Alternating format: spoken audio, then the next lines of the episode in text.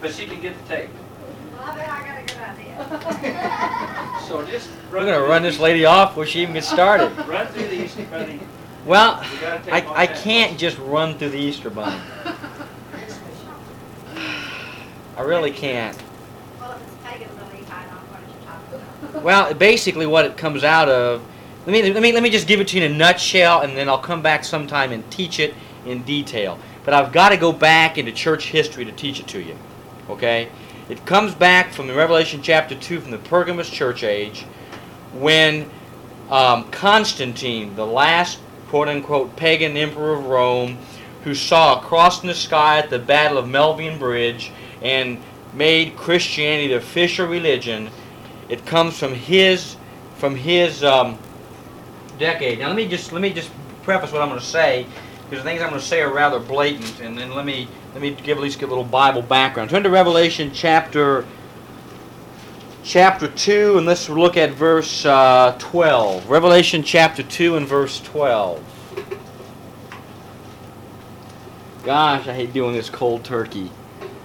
I really do.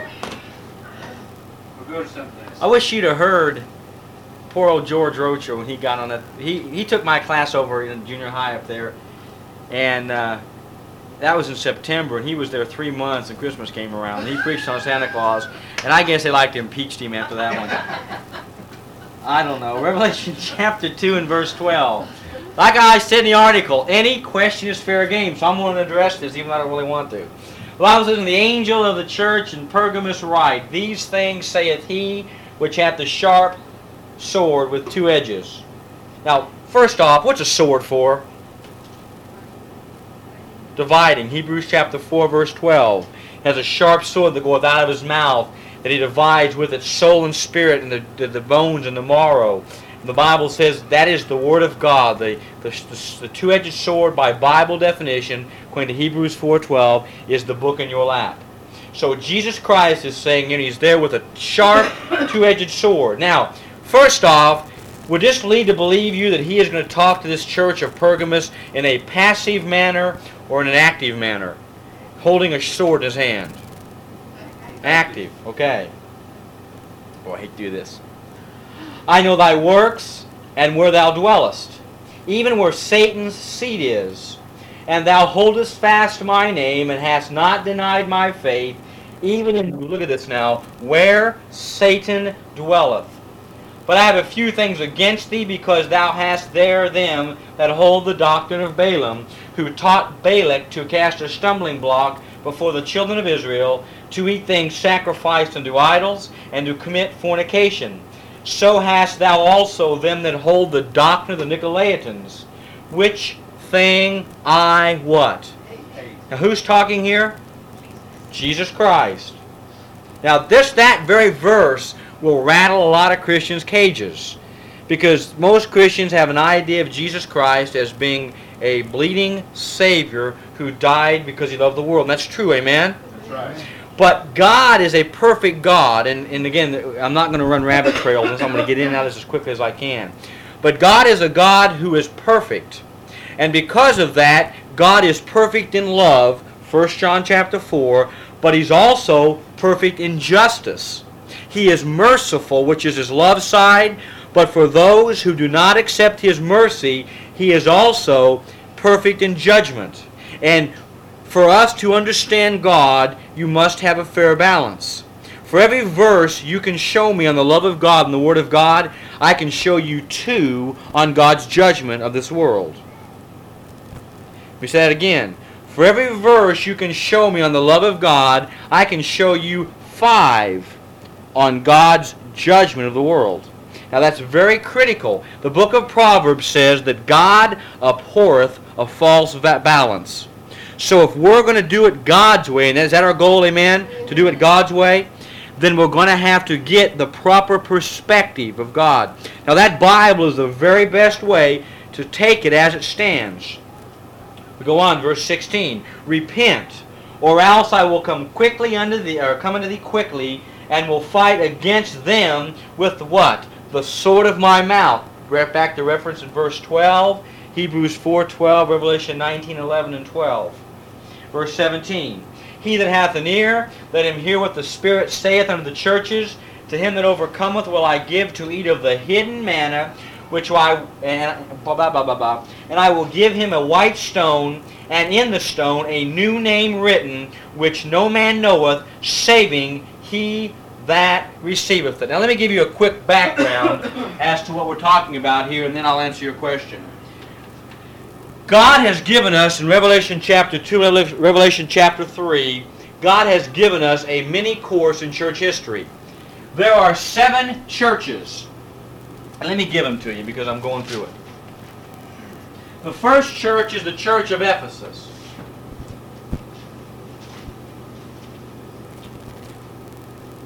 The church of Ephesus is uh, the first letters found in chapter 2, verses 1 and on. And the church of Ephesus goes from the time of the cross up till 200 AD. Okay? Now, the next church is found in verse 8, and it's the church of Smyrna. Now, the church of Smyrna goes from 200 up to 312 AD. Okay? Verse 12, you have the church of Pergamos, which is the church we just read. The church of Pergamos runs from 312 to 606. Okay? It runs from Constantine up to Boniface III. The next one is found in verse 18, and it is Thyatira.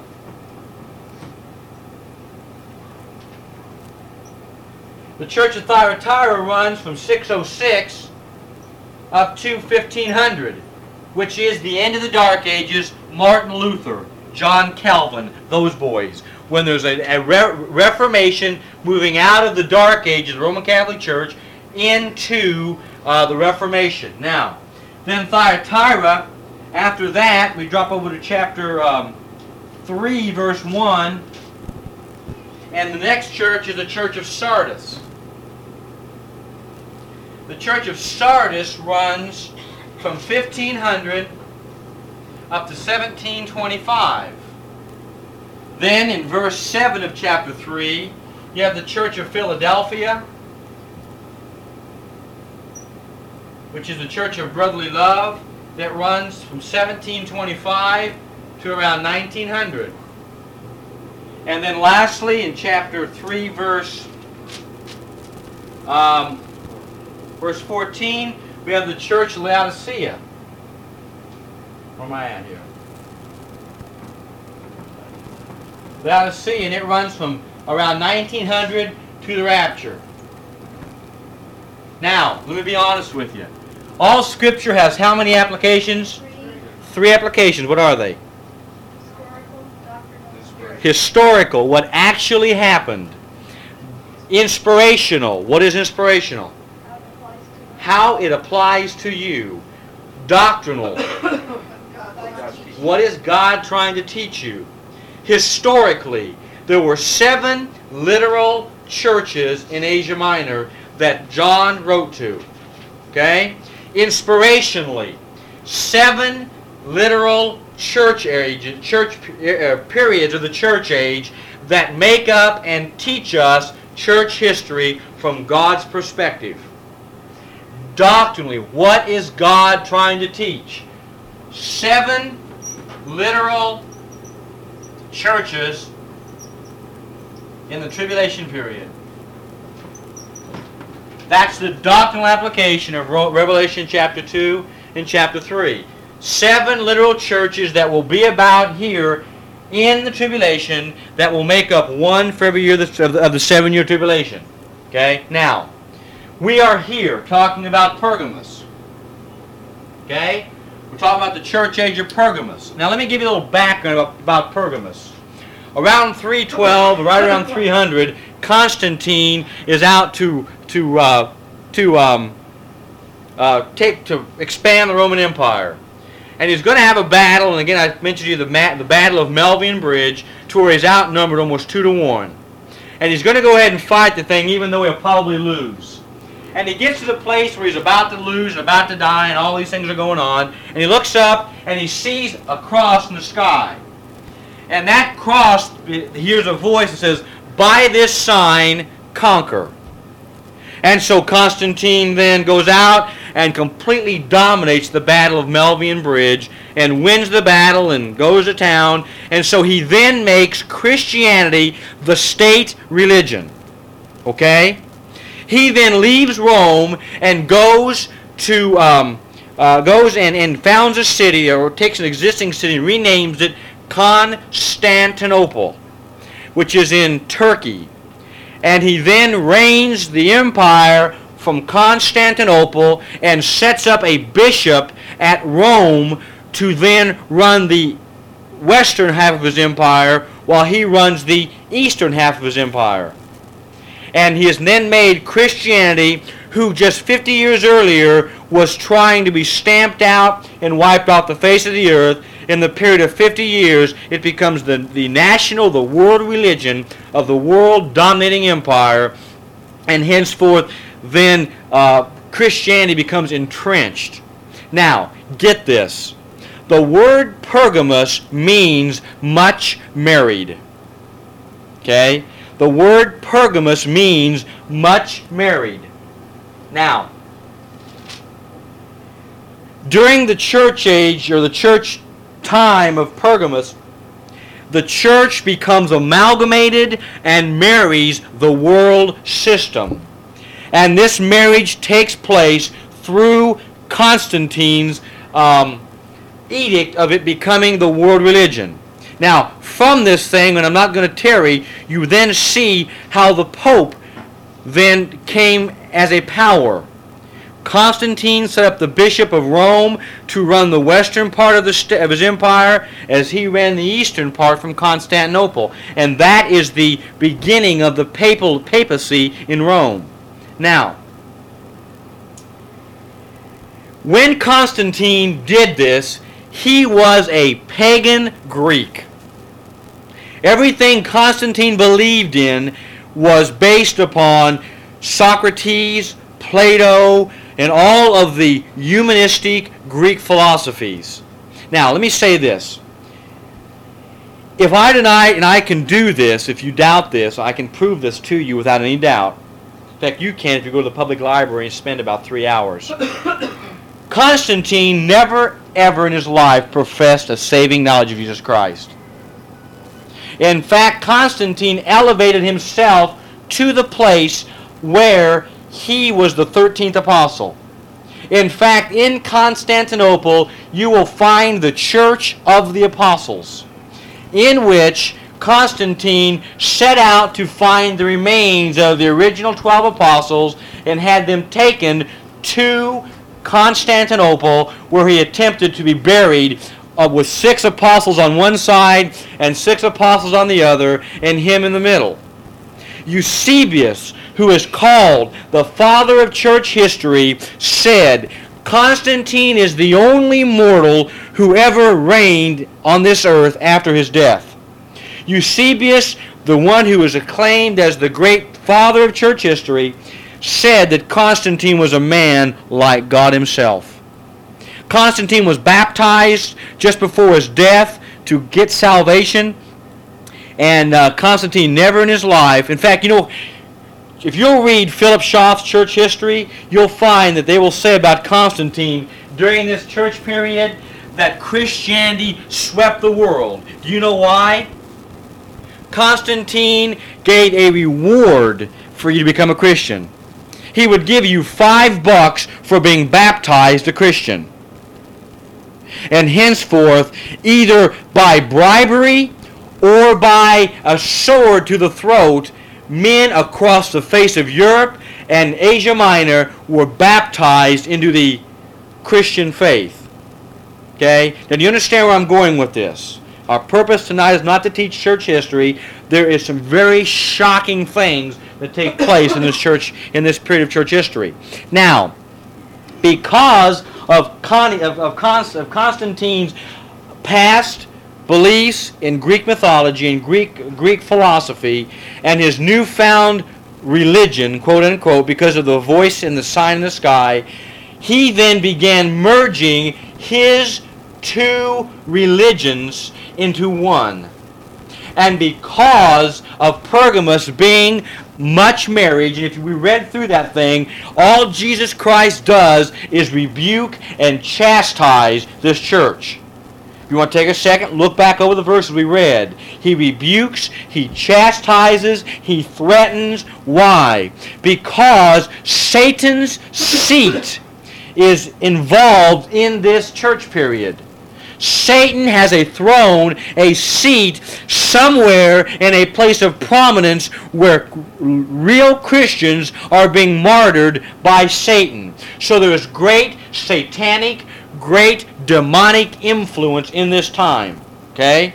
Let me stop. Any questions before I answer your question about the Easter Bunny? No. Anybody not believe me? Yes. Was this the period that we referred to as the Crusades? Well, that's later. Later. That's in these two periods here. That's actually Thyatira and Sardis. Now, yes. The cross and the voice that Constantine saw, heard, would have been. That is a very interesting study. You ever watch King Arthur's and Round Tables?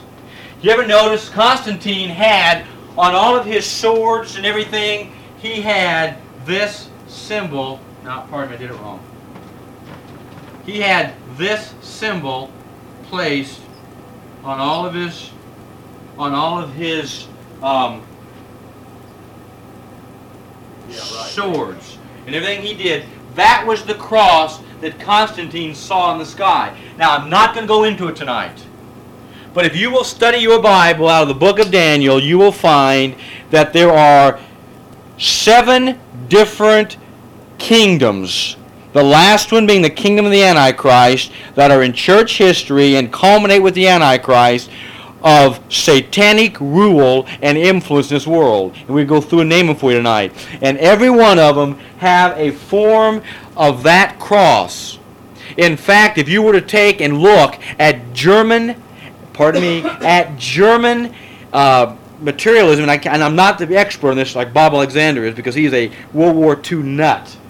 He's got about 400 German helmets in his basement. He's got mannequins set up. I mean, he's he knows this stuff. And to hear Bob teach this thing about the cross, it's impressive because he knows it. I don't. I don't spend my time learning about German crosses. But the highest order in the German army was the such and such cross.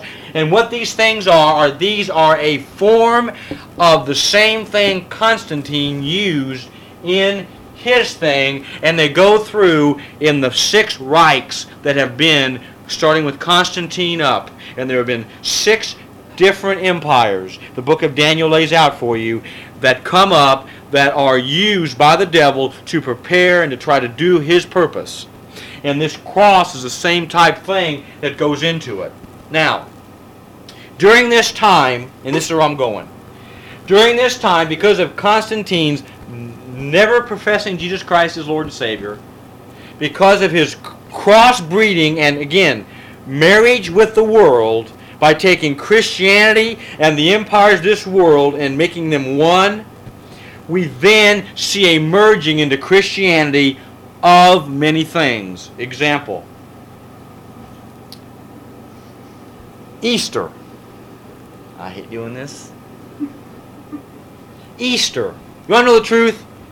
You want to know the truth? Okay, I'm going to tell you the truth. Don't get, get mad at me. Go, go read your history book. Easter. You can all be documented in public library. Ashtar. the goddess Ashtar in Babylonian and Egyptian and Roman societies. Ashtar. She was the fertility god. If you'll study your Bible and study cults throughout the thing, and I've got a book that nails this down, and this book has never been refuted. It's called The Two Babylons by Hislop. And if you want to know about this stuff, read it. It will bore you to tears, but read it anyway. It is like reading a uh, master's or a PhD uh, chemistry book. I mean, it is nastiest reading in the world, dry as it can be, but the facts are there if you want to wade through it and get them. Ashtoreth was the goddess of fertility. She was the sex god. That was her whole purpose.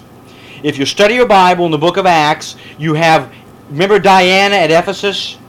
Remember that? She is the same version of Ashtar in a different culture.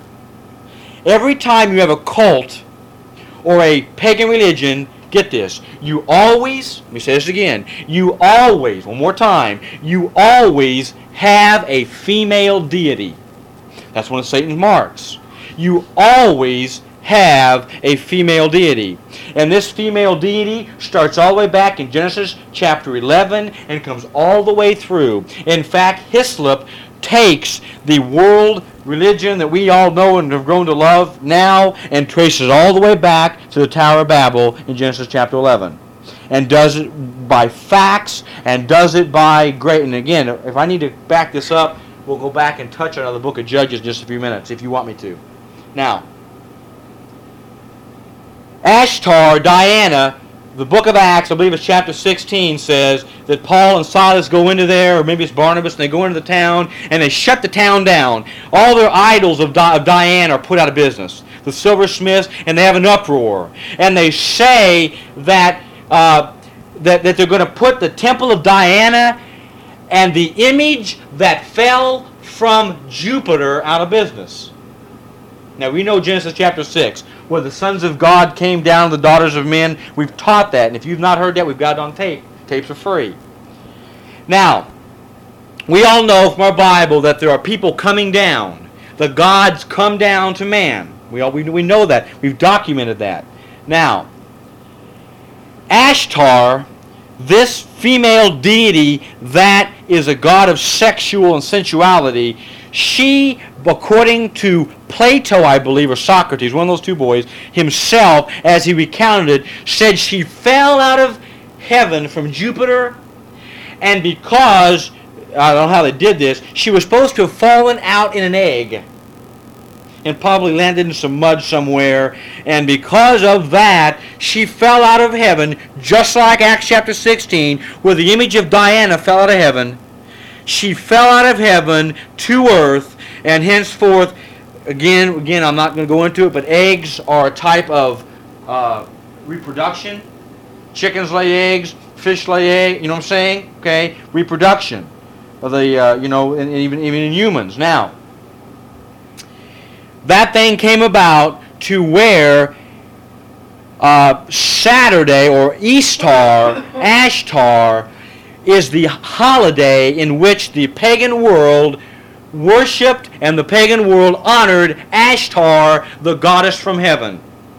And if you know anything about Baal worship, you know that they had prostitutes in their temples and their services were all based around intercourse and fornication and adultery that's documented without without question. Now, they would come in their in their rites and their rituals they would do. You want me to teach you straight, don't you? Pull any punches? No. They would come about in their rituals and these type things and their sexual acts and worshiping their gods, and they would come to the place to where they would, um, uh, you know, where they would, they would, you know, these these great orgies would go on. Now, um, before I pull the line down, turn back to Genesis chapter 11. I can see this is going to go long tonight. This thing I was going to answer and get it over with is going to encompass the whole night. But you need to hear this stuff. You really do. Now, in Genesis chapter 11, you have a, in chapter 10, you have a man named Nimrod. Nimrod is the great hunter. Now, let me see if I can get this story straight because it's been a while. Nimrod was married to a woman whose name I believe was Cinerabus. Okay?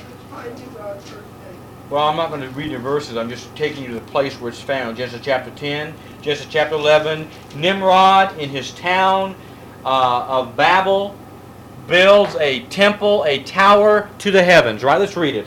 Genesis chapter 11, verse 1. And the whole earth was one language and one speech. And it came to pass, they journeyed from the east, that they found a plain in the land of Shinar, and they dwelt there.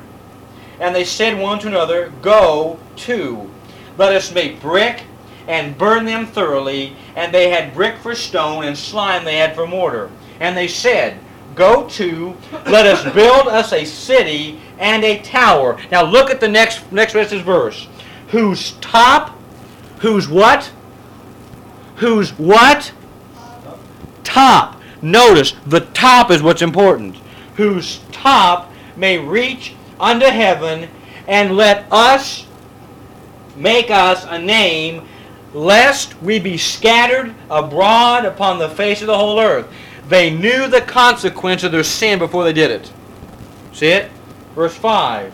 And the Lord came down to see the city and the tower which the children of men builded. Verse 6.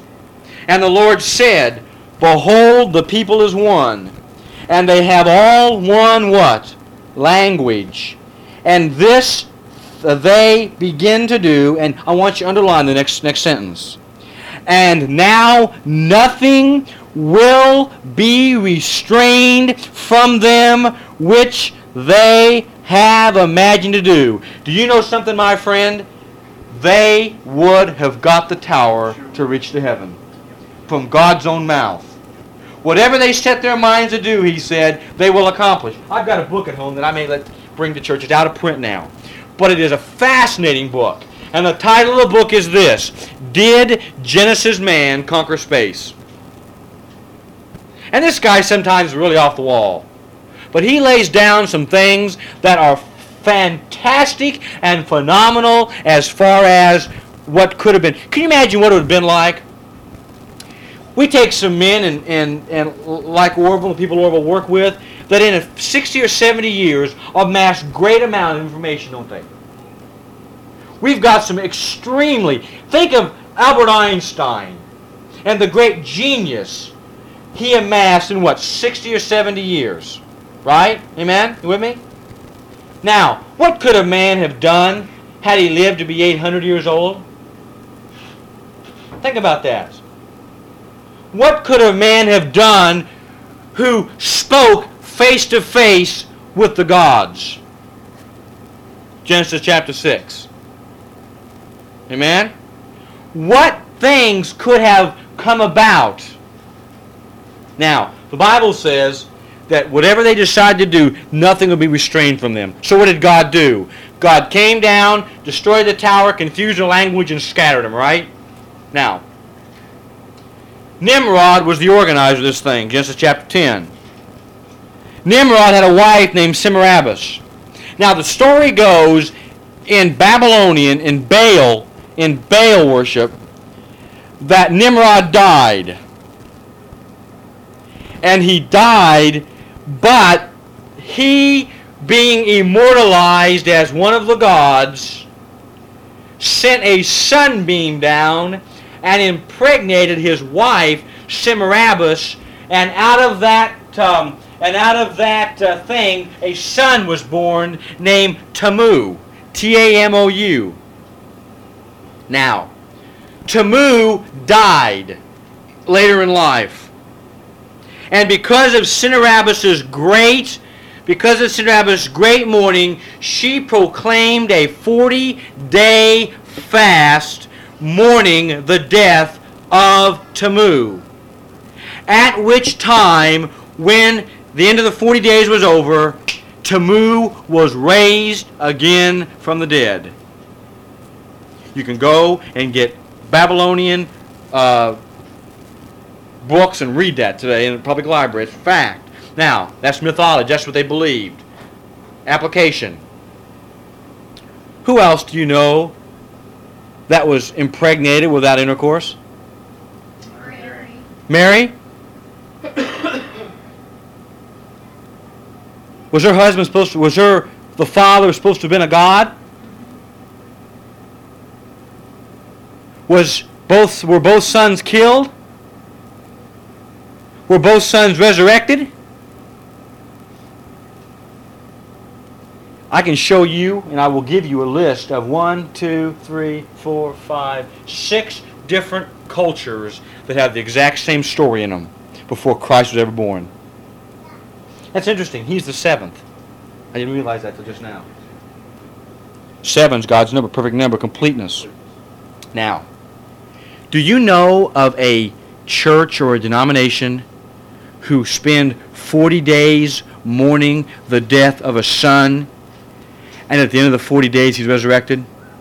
Does anybody know of a church or religion today that does that? What's it called? What's it called? What's it called? Yeah, Lent. That's Lent. Now, Lent is just one example of Constantine fooling around with the church. In the Babylonian society, it was Semiramis and her son was Tammuz. In the Assyrian uh, Nineveh society, Ishtar, or I, I skipped one. In the Phoenician society, Ashtoreth, our lady from the fell down, she was the god, and her son was Baal. Who is the god the children of Israel kept worshiping instead of our the true God? Baal worship. In the Assyrian, it was Ishtar was the mother, Baal was the son. In the Egyptian, get this, in the Egyptian culture, Isis, ever heard of Isis? Was the mother that was impregnated. Her son was Aras, uh, Osiris, O-S-Y-R-U-S. In the Greek society, Aphrodite was the mother. You know, think of a word we know of an Aphrodite? Right, Aphrodite, right? You know, follow, you know where I'm going? And Eros was the mother, probably, which or the son, which probably has great things to arouse in that type of word. In the in the Egyptian society, get this now. Demas was the mother, D-E-M-A-S, and Cupid was the son born by a virgin birth. You can learn a lot from studying history, can't you? Now, Constantine, because of his pagan background, because of his Greek philosophy, not being born again, never any one time in any writing, and there's books written on him, did he ever confess Jesus Christ as Savior. Okay, get that. He then brought in Ashtoreth, this goddess of sensuality, who fell out of heaven in an egg, who we then get Easter from that we serve, that we celebrate today. You say I don't believe that. In the book of Acts, in about chapter seven or chapter eight, Easter is mentioned in your King James Bible. It happened long before Jesus Christ ever raising from the dead. It was an established. It was an established thing. I see you're going to go look. Let me give you the reference.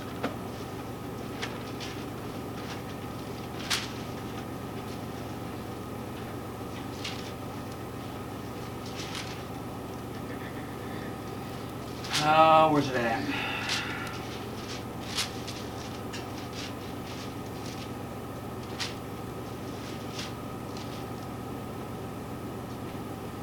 They're in prison or they're going to jail, and they get out about the time of Easter. Where's it at?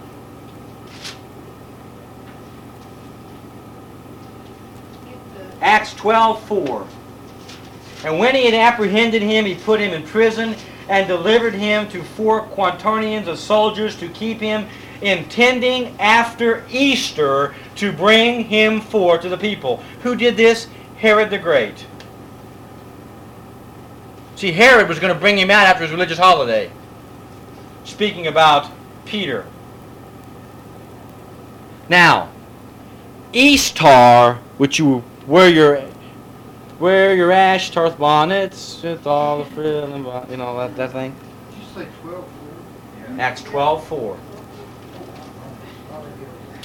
No, I, I am wrong. Acts 11, or I'm in Genesis 11. No wonder I can't find it. Now, somehow, and I don't know, I don't, know the, the purpose, the reason for this, but for some reason, and I, and I could probably go back and dig, it's been a long, I don't go through this stuff every day. I don't keep myself fresh on these facts and dates. It's been a long time since I've been through this, probably about eight years. But bunnies are always attached to reproduction. When a woman wants to know if she's pregnant, what do we say? Did the rabbit die?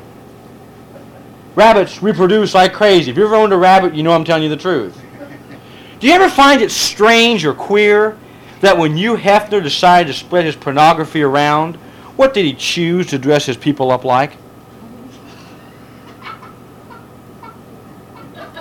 There's something in this world, in the God of this world, Satan, there's something that goes back through that thing and puts eggs and rabbits and the whole thing together as being very fertile, sexual, sensual things that go back to their gods.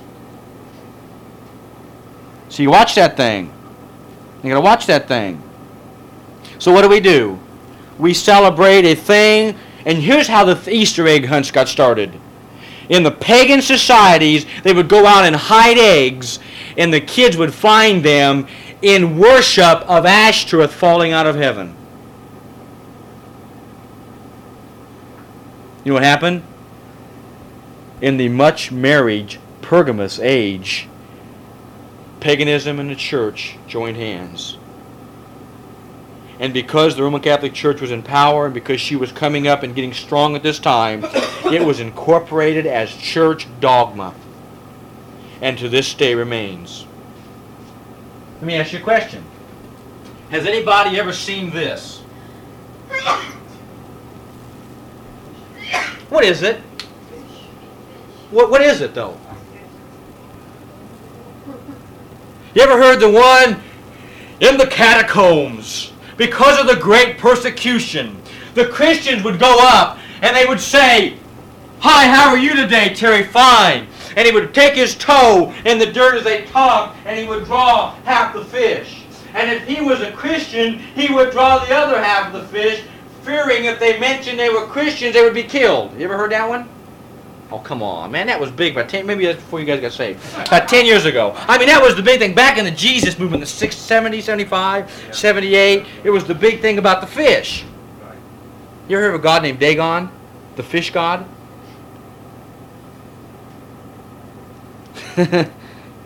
His day was Friday. They worshipped him. Do you know of anybody that eats fish on Friday? Oh, no.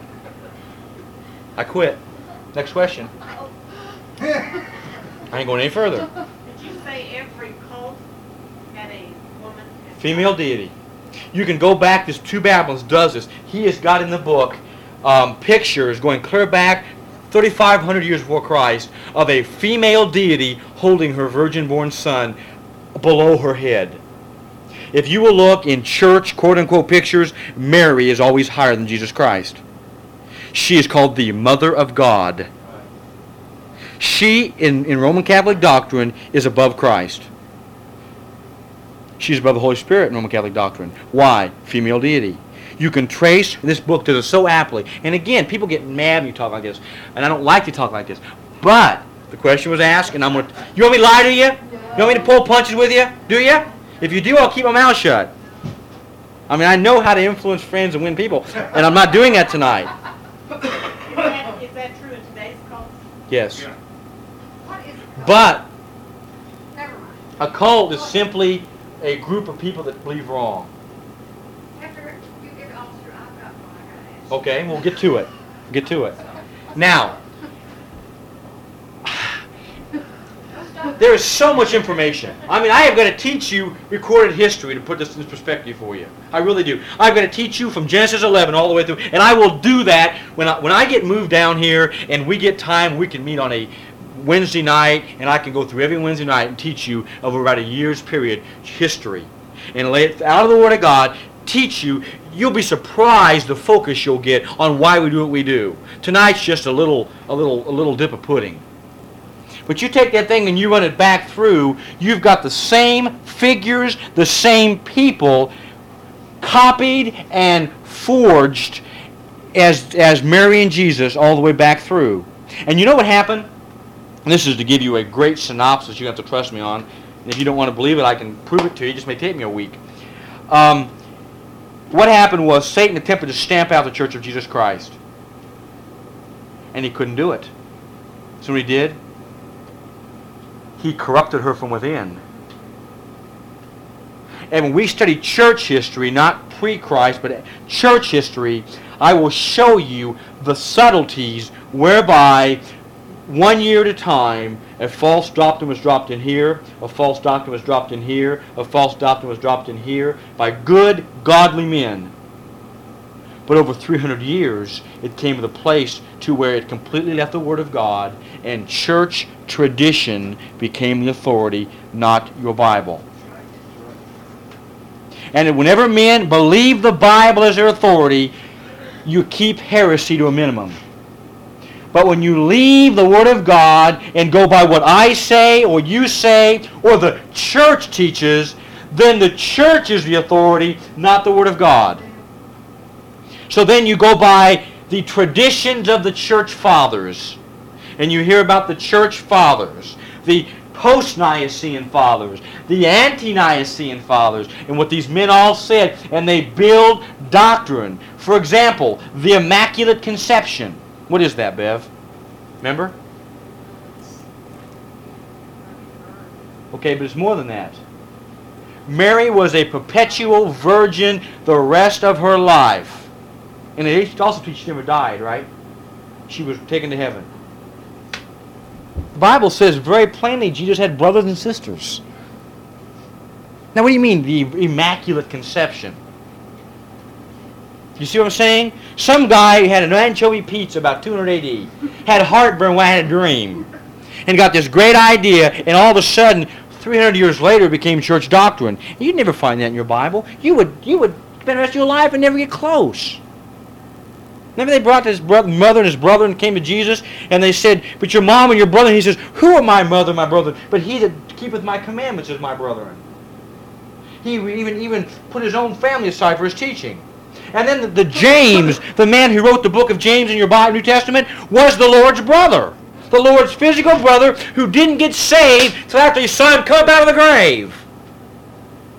Get anybody saved. See your brother crucified, die, go on the ground, three days later walking around. That'd make me a believer. I know that for sure. Now, the point being this. America and the world, because they do not have a Bible anymore, have been duped and have been fooled, and we've got all these little things we do, unknowing why. And we take them and believe them and practice them, not knowing where they came from. That little thing, what the Bible says a cross is? The Bible says a cross is an accursed thing. The anyone that hangs on a cross is going to be cursed. Bob Alexander says I like it so much, and please pardon me for being having a little brevity here. He says, could you imagine what would have happened if Jesus Christ would have come in our day instead of back then, and then put him in a gas chamber? Could you imagine Christians around wearing little gas chambers around their neck? I mean, think about it, honestly. Can't you see women that wear gas chambers on their ears? Or if they gave him a lethal injection, little syringes? I mean, let's be honest. The Bible says a cross is a cursed thing. You want to wear a cross? Go right ahead. Praise God. Hallelujah. I know what, it, what people think it means. The Bible says something totally different. Let me go a step further. In about 1500, let me see if I can get the name, or maybe you can help with this. Um, uh, it'll come to me just a minute as I start talking. In Egyptian culture, they worship the gods through alba. I almost said it. Albagists, I believe, is what I want to say. They are a square, elongated thing that stand up in the air and have a point on the top. And they were used totally and completely in Baal worship and in Egyptian cultures. And in about the 1500, one of the popes said, I want that here. And he sent down, it took about two years, but they had one brought out of Egypt. You're, you're ahead of me, brother. He had one brought up and put in front of St. Peter's Square in Vatican City. And you watch it today, you'll see it. It's still in front of that cathedral.